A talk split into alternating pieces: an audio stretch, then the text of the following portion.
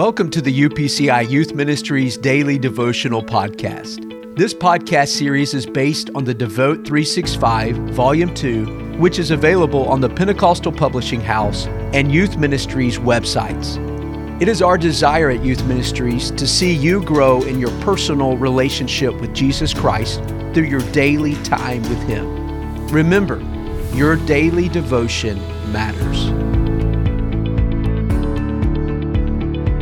March 31st, entitled, It's Not Rocket Science.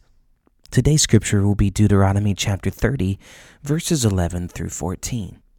For this commandment which I command you today is not too mysterious for you, nor is it far off. It is not in heaven that you should say, Who will ascend into heaven for us and bring it to us, that we may hear it and do it? Nor is it beyond the sea that you should say, Who will go over the sea for us and bring it to us, that we may hear it and do it? But the word is very near you, in your mouth and in your heart, that you may do it. Maybe you've heard the phrase, It's not rocket science. Perhaps you've even used it to make a point about something not being very difficult. The Lord used Moses to communicate this message to Israel regarding what was expected of them. In Deuteronomy 30 11 through 14, God explained that his people would not need rocket science to find out what they were supposed to do.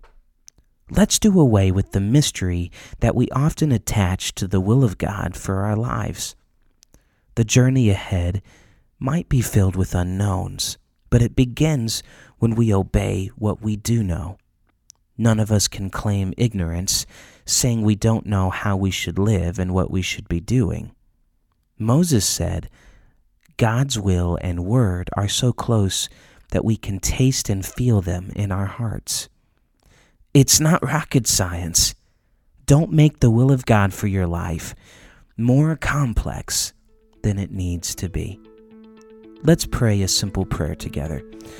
Lord, today is the day I stop making excuses and procrastinating on what I know I should be doing.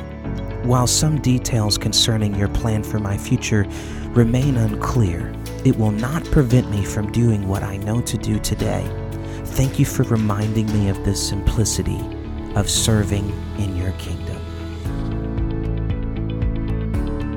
Thank you for setting aside time to invest in your relationship with Jesus Christ. Time spent with God and His Word is never time wasted.